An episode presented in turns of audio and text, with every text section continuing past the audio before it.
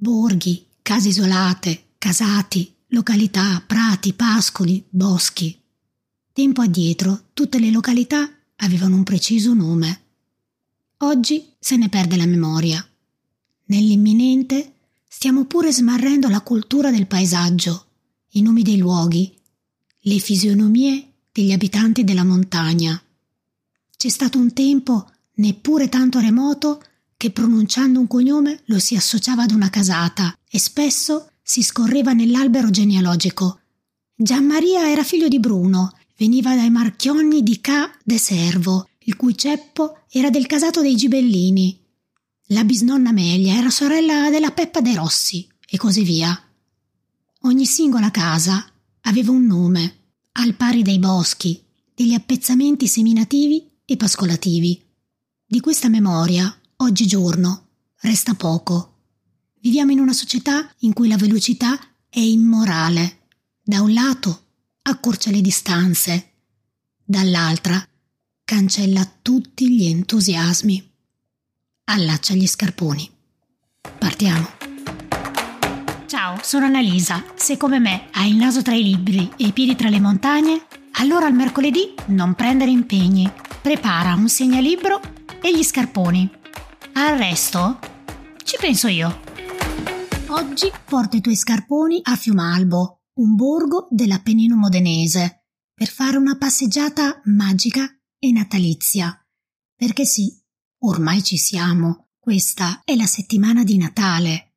Domenica è proprio il 24 dicembre, la vigilia.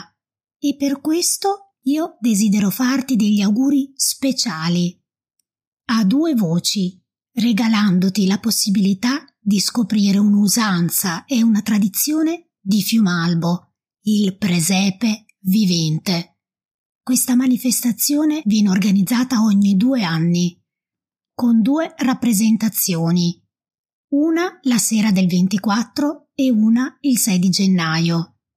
Dalle sette e mezza potrai assistere alla rappresentazione degli antichi mestieri per le vie del paese mentre dalle 22.30 la Natività e la processione dell'adorazione. I vicoli del borgo saranno illuminati solo da delle fiaccole, quindi ti lascio immaginare.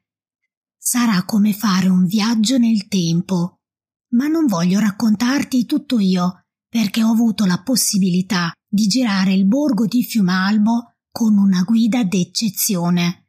Infatti mi sono sentita un po' un ibrido un incrocio tra McFly di Ritorno al futuro, perché ho fatto un po' anche un viaggio nel tempo, e Giacobbo di Freedom. Ringrazio con tutto il cuore Mirto Campi, ex sindaco di Fiumalbo e ora cittadino molto molto impegnato nella promozione del suo borgo e dell'Appennino modenese e anche organizzatore e partecipante del presepe vivente. Adesso io taccio e lascio la parola a lui che ci porterà camminando tra i vicoli di Fiumalbo, sentendo raccontare da Mirto la storia di questo borgo e la storia del presepe vivente.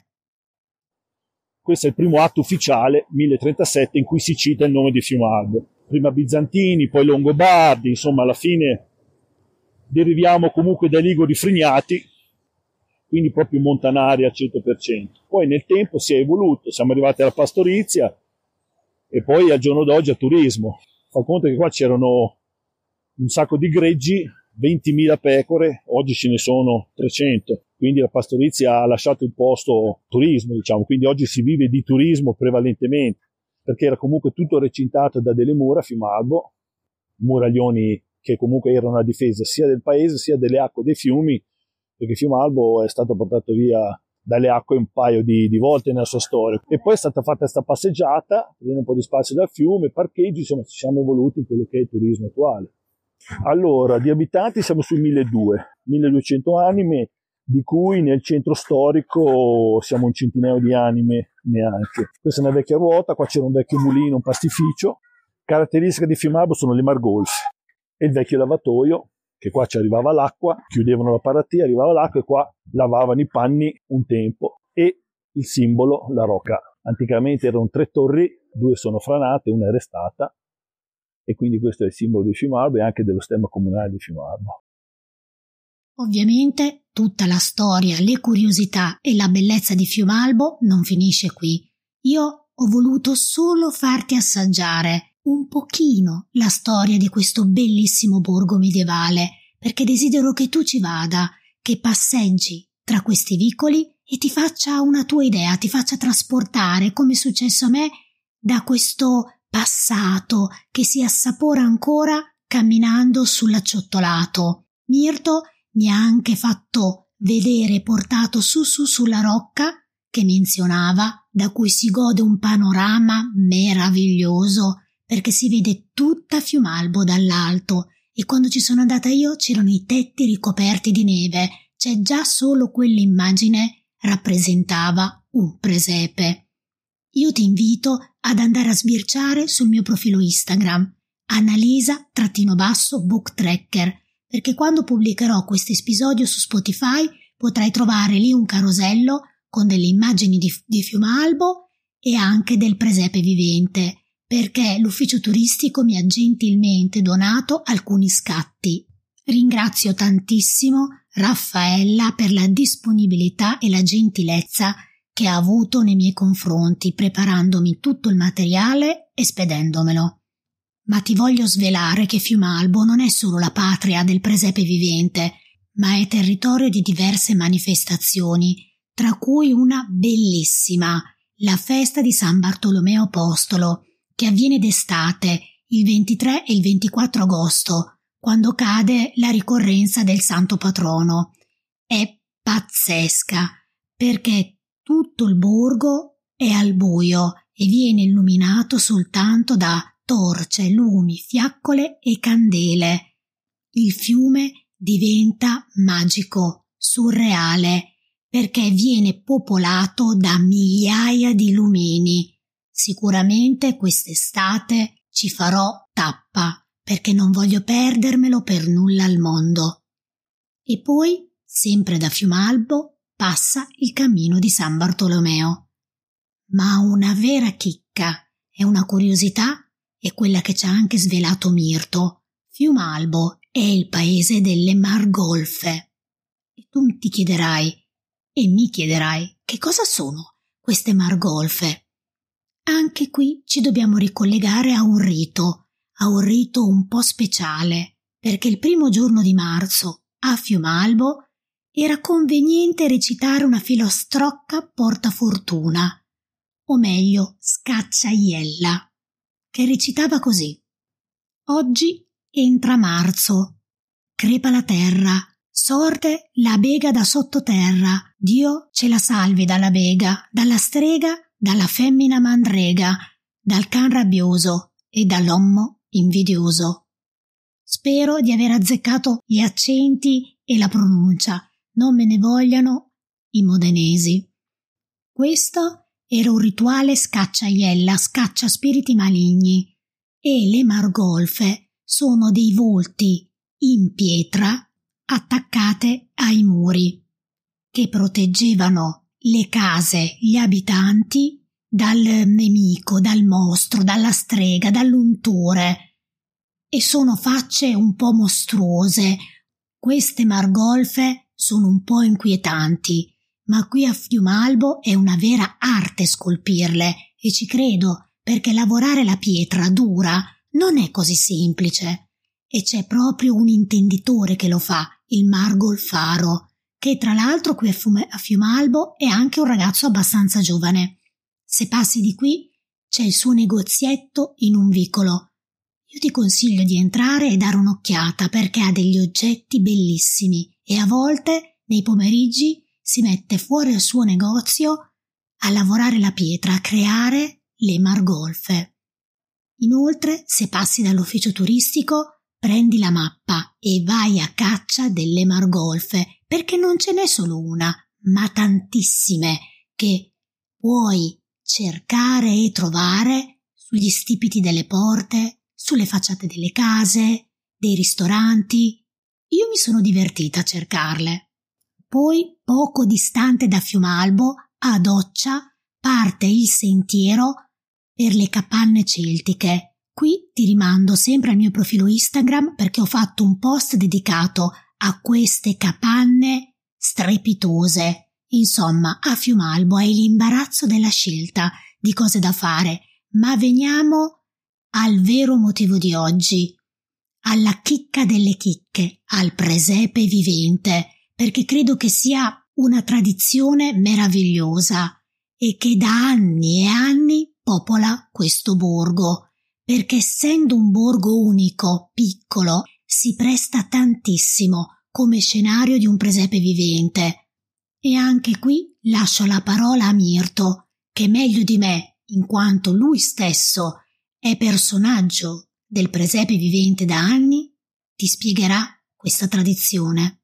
Presepe da un'idea di Mario Serafini Becca, conosciuto come Becca, nel 1957 ci fu la prima rappresentazione che fu fatta sopra il Monte dei Gatti, cioè Monte Rasino. Monte Rasino deriva da Monte Raso, cioè ora c'è la vegetazione. In quegli anni non c'era vegetazione perché le piante venivano usate un po' perché c'erano delle pecore, delle mucche che mangiavano tutto, un po' perché era legna e quindi i monti circostanti erano abbastanza rasi. Poi è diventato Monte dei Gatti, andavano tutti i gatti a scaldarsi al sole. 57, la prima edizione, poi è stata abbandonata e poi intorno agli anni 80 è stata ripresa e si faceva ogni anno, ma era diventata una favola. È stata abbandonata per 3-4 anni, poi è stata ripresa nuovamente. Oggi siamo alla 25esima edizione, mi sembra, si mobilita tutto un paese per il presepe, quindi tra Malgolfari, insomma tutte le figure, comparse, quindi Malgolfari, pastori, eh, necciai, impagliatori di sedie, si gira sui 200-250 persone. È molto sentito e la, la cosa piace, insomma, è una tradizione a cui piace è nel nostro DNA. Il pastore viene giù e fa il pastore. Lo scalpellino che lavora la pietra lo fa di lavoro, quindi richiama un sacco di gente. Fimalvo è uno dei borghi più belli d'Italia, bandiera arancione, bandiera lilla. L'amministrazione ci mette del suo perché comunque ci investe, ci crede. Fino alle 10 e mezzo, 11 c'è il presepe in corso. Dopodiché tutti, la sede 24, tutti in chiesa, che c'è la, la, la natività con la messa di mezzanotte questo è l'iter del 24. La sera del 6, cioè la seconda presentazione, è libero. Cioè si sta qua finché, finché c'è gente, la gente fa i suoi quadri e qua ci sarà tutta l'estita, paglia, il bue, l'asinello, la greppia, che possono mangiare tranquilli, tutta paglia in terra, bambino, vero, l'ultimo nato dell'anno, anche questa è una regola, l'ultimo bambino nato l'anno è quello che fa il Gesù bambino. E poi sì, insomma, tutti gli angioletti, Giuseppe e Maria. Ogni abitante lavora, ci sono anche molta, molte persone di fuori, cioè turisti, che affezionati hanno la seconda casa oppure vogliono venire a fare il presepe, fanno parte delle comparse, perché tu tieni presente che ogni remaggio ha 25-30 comparse, quindi si va sui 300, dai. Mentre nelle, nella locanda eh, ci sono i ragazzi che sanno fare, o chi fa i nicci, la famiglia. È una lavorata non da poco. Eh. Io scopisco il legno, però quest'anno non ho fatto nulla, non ho avuto tempo, quindi avevo dato per scontato che facessi qualcos'altro. Questo ragazzo qua mi ha chiesto, vieni a fare il pane, che io faccio altre cose, va bene. Quindi io sono improvvisato come fornaio, cioè faccio il pane a casa mia, il margolfaro lo fa chi fa le margolfe, il cestaio che fa i cesti, queste cose qua sì, perché sono lavori che non ti puoi inventare, cioè fare il pane è un conto, infornare, ma fare il margofaro, eh. l'impagliatore, qui abbiamo un sacco di impagliatori che adesso purtroppo si fa fatica perché sono quasi tutti morti, impagliatori vecchi. C'è quello che aggiusta i, le, le, pentole, con rame, si mette lì a battere, cioè sono cose che una volta, sai, era tutto utile non buttavi via niente, c'era poche cose servivano tutti i giorni, quindi se si rompeva dovevi aggiustarla, ecco la manovalanza che abbiamo perso. E gli antichi mestieri serve proprio per dire, una volta si viveva così e ce la siamo tramandata, che ancora c'è gente che fa questi lavori. Il ciabattino non c'è più perché purtroppo è morto da te, ma era uno che aggiustava le scarpe, però una scarpa ti, ti durava una vita, finiva la suola, la risuolavi ed era sempre quella che girava, era scarpe di cuoio, quindi il cuoio dura una vita, Oggi queste cose qua non, non, non ci sono più. Certamente il presepe serve, è una grande riflessione perché al di là dell'evento religioso ti fa vedere come siamo sopravvissuti, perché in montagna si sopravvive. È molto suggestivo, molto scenografico. Tutte le luci pubbliche non ci sono e quindi ci sono solo dei lumini a cera, queste cose qua. qualche lampadina un po' nascosta se devi fare dei lavori, cose varie, c'è quella che fa la calza, il calzetto con i ferri, l'osteria che ti mesci, me, me, fanno le vin brûlé, non so quanti ettolitri vanno via. Credo che dalle parole di Mirto si possa percepire la bellezza di questo presepe vivente, l'importanza che ha questa sorta di rievocazione di quanto i mestieri di una volta stiano scomparendo adesso, perché appena si rompe qualcosa noi lo acquistiamo di nuovo, come diceva anche Mirto, perché si fa prima, perché ci fa fatica aspettare. E anche perché nel frattempo magari è uscito qualcosa di più bello, di più performante, di nuovo. Noi siamo la generazione dell'impazienza, della velocità, del consumismo. E voltarsi indietro, partecipare a queste poesie quasi, respirare l'aria di una volta, l'aria di montagna, entrare dentro al c'era una volta, ti fa ritrovare forse un contatto più essenziale con te stesso e ti fa vedere anche l'unione che c'era una volta, la vicinanza, che qui, in questa rappresentazione, tu percepisci, ma non solo durante l'evento, anche prima, perché io ho potuto vedere il paese che si muoveva. Sentivo i taglialegna, le persone che stavano creando i quadri, che stavano sistemando la capanna dove c'era la natività, che stavano sistemando le case, i giardini e tutto un paese, tutto il borgo che si unisce, si ritrova e anche un motivo di aggregazione, di parlarsi e questo lo rende ancora più magico e ti fa sentire ancora di più il vero spirito del Natale perché la serenità, la bellezza, la vicinanza non si comprano tutte queste emozioni, queste sensazioni, ma si vivono e basta. E questo forse è un desiderio, è un regalo da chiedere a Natale. Io ringrazio tantissimo Mirto perché inconsapevolmente mi ha fatto un sacco di regali portandomi su e giù da questo borgo.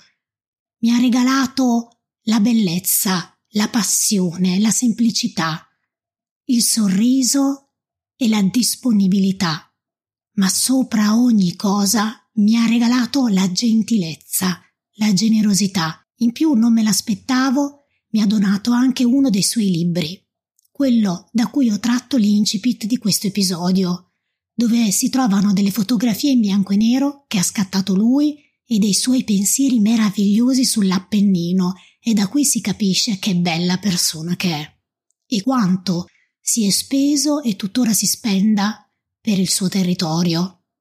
Con questo io ti saluto, ti voglio augurare un Natale meraviglioso, di passarlo con le persone che ami, nel posto che desideri, circondato da tanta serenità e se puoi non regalare oggetti ma regala esperienze, ricordi.